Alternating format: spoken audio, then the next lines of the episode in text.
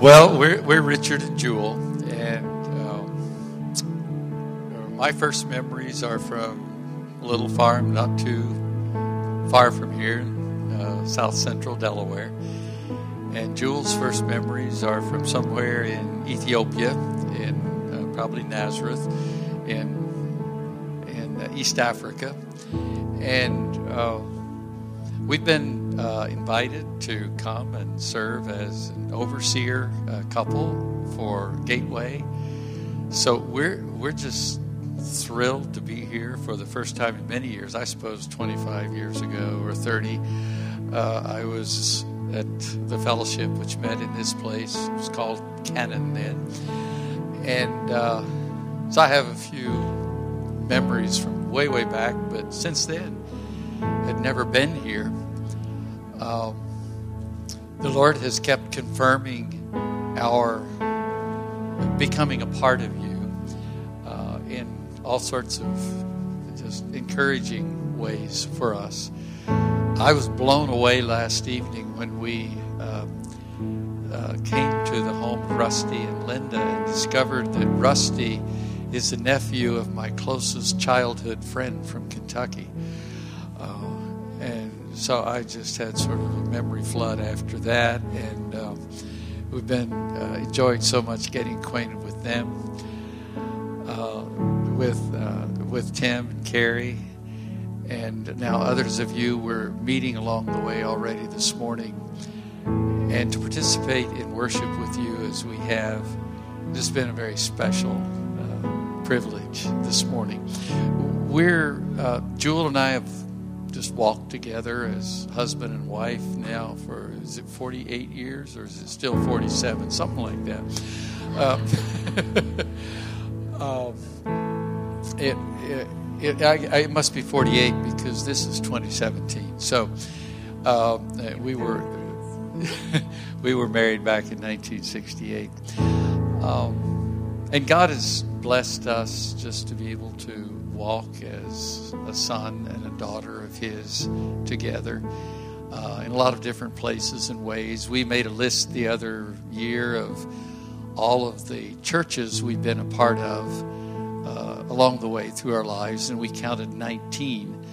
And we, as we thought about those churches, uh, high percentage of them were just new churches. We've one thing that the Lord has led us to is just helping to begin new fellowships of believers and to be a part of new fellowships of believers where we've been.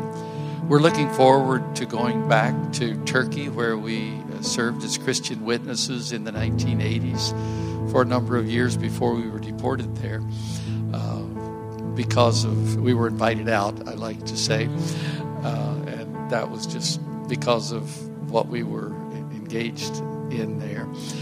Um, and, but now, uh, old friends and spirit, some spiritual descendants of those friends have invited us to come back and walk with them uh, for a while after many years. So we're planning to go back for about a year, and we'll see uh, how long that will turn out to be.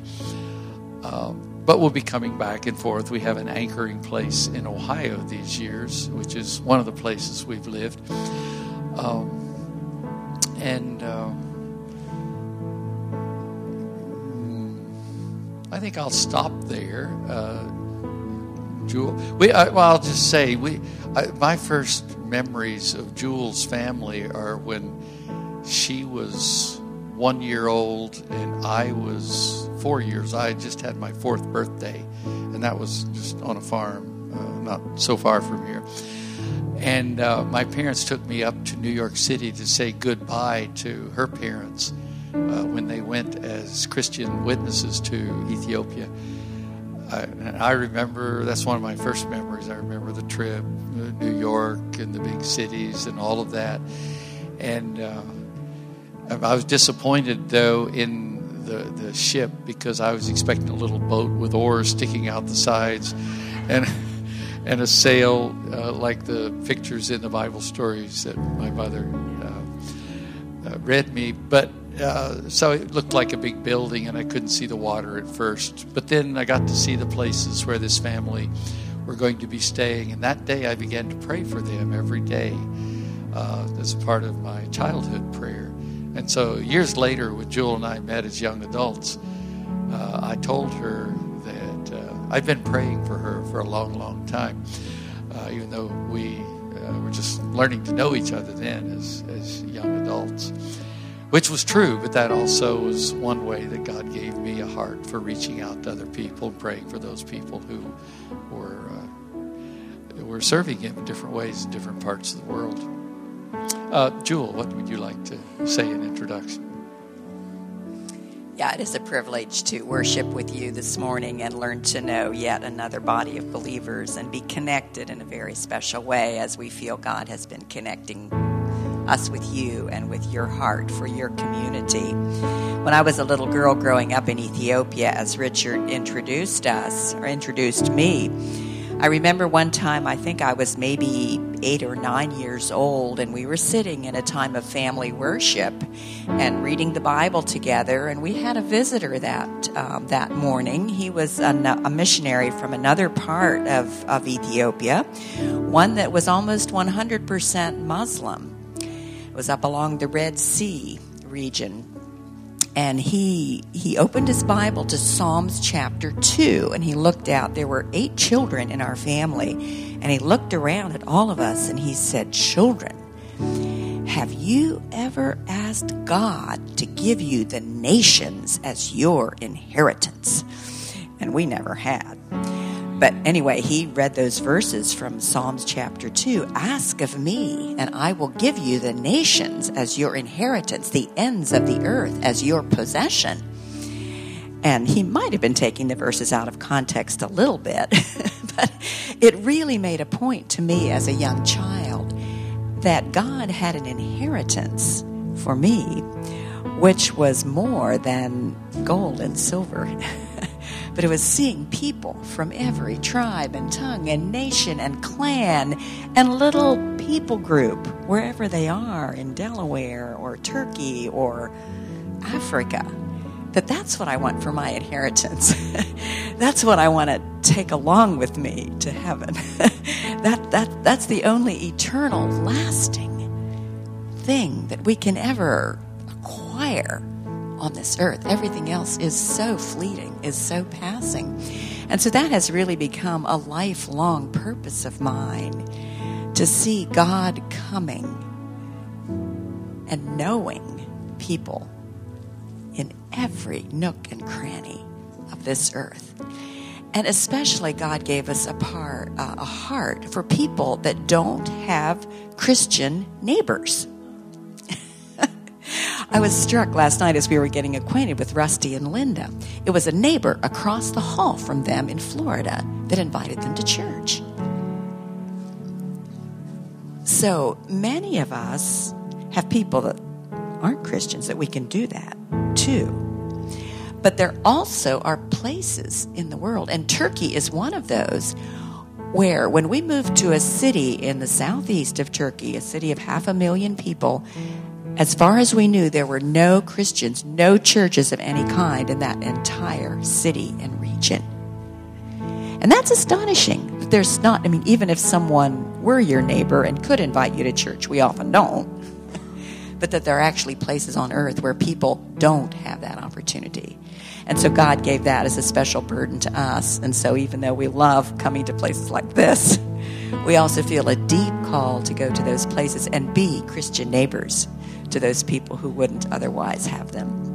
And before we went to Turkey for the first time back in 1982, someone from our church in Mechanicsburg, Ohio, a church that reminds me a lot of Gateway here, um, prayed and sang prophetically over us from um, John chapter 15. And it's those verses, those words of Jesus where he says, um, I have chosen you and ordained you that you should go and bring forth fruit, fruit that will remain. And so that has also become sort of a life verse for me wherever I am. And, and I was sensing that for you this morning that God is saying, you know, I'm, I'm calling you, I'm ordaining you, I'm commissioning you to go and bring forth fruit. Mechanicsburg, Ohio is one of those places where we now live that has the highest rate of heroin and opioid addiction in Ohio. It's called the armpit of Champaign County. That's where God has called us to be and bear fruit in that place. And I've not been here long enough to know what your particular challenges and opportunities are, but God is calling you to go and bring forth fruit, fruit that will remain. And whatever you ask the Father in my name, Jesus I'll do Thrilled to be walking with you. Thank you, Jewel.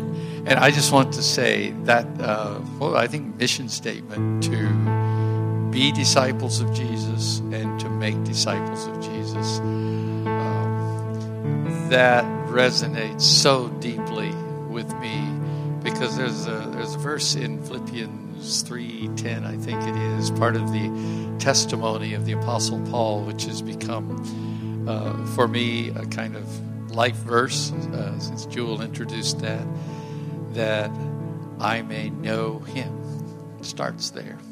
Just to know him. The power of his resurrection, the fellowship of his sufferings, being made conformable to his death. To know him, to make him known. That's, it just thrills me to walk into a congregation and see that kind of clear, simple, absolutely basic and important commitment as a whole congregation to be disciples of Jesus and to make them. Can't get any clearer or simpler than that, hardly. God bless you as you walk that way, and we're just happy to be part of you. I learned when I was reading some materials from the congregation that as uh, overseers get to be some sort of part of the, the team uh, in some places where I'm overseer, they don't put it quite that close, but here you put it pretty close, like you get to be a part of the team. So thank you. Love it. Uh, that was it, ex officio. But I know what ex officio means. Yeah, it means for real. We are going to have you guys come back at the very end, and we want to spend, because we don't want to rush a prayer time. We want to pray and commission you guys in the spirit, you know what I mean?